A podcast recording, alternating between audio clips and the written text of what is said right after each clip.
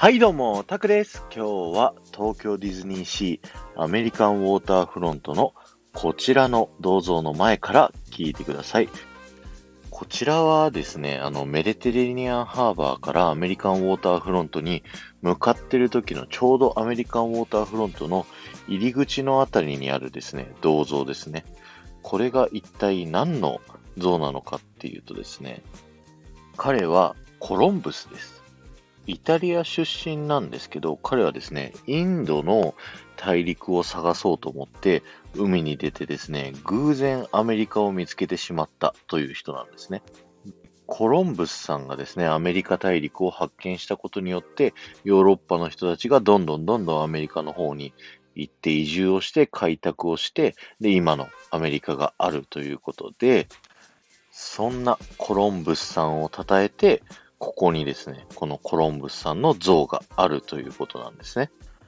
で、こちらのね、像があるあたりですね、コロンバスサークルという名前がついているんですけど、これはですね、アメリカのニューヨーク、マンハッタンにですね、全く同じ名前のサークルがありまして、これはですね、1905年にですね、作られた円形のですね、交差点なんですね。で、実際のコロンバス広場もですね、ニューヨークに続く道があったりだとか、このね、位置関係とかもね、しっかりと歴史に沿って作られてるっていうのが面白いですよね。そして、このコロンブスさんの銅像ですね、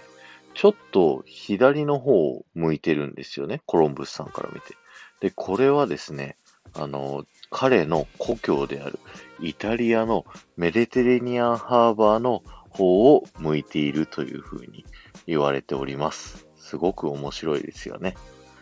今日は終わりです。ありがとうございました。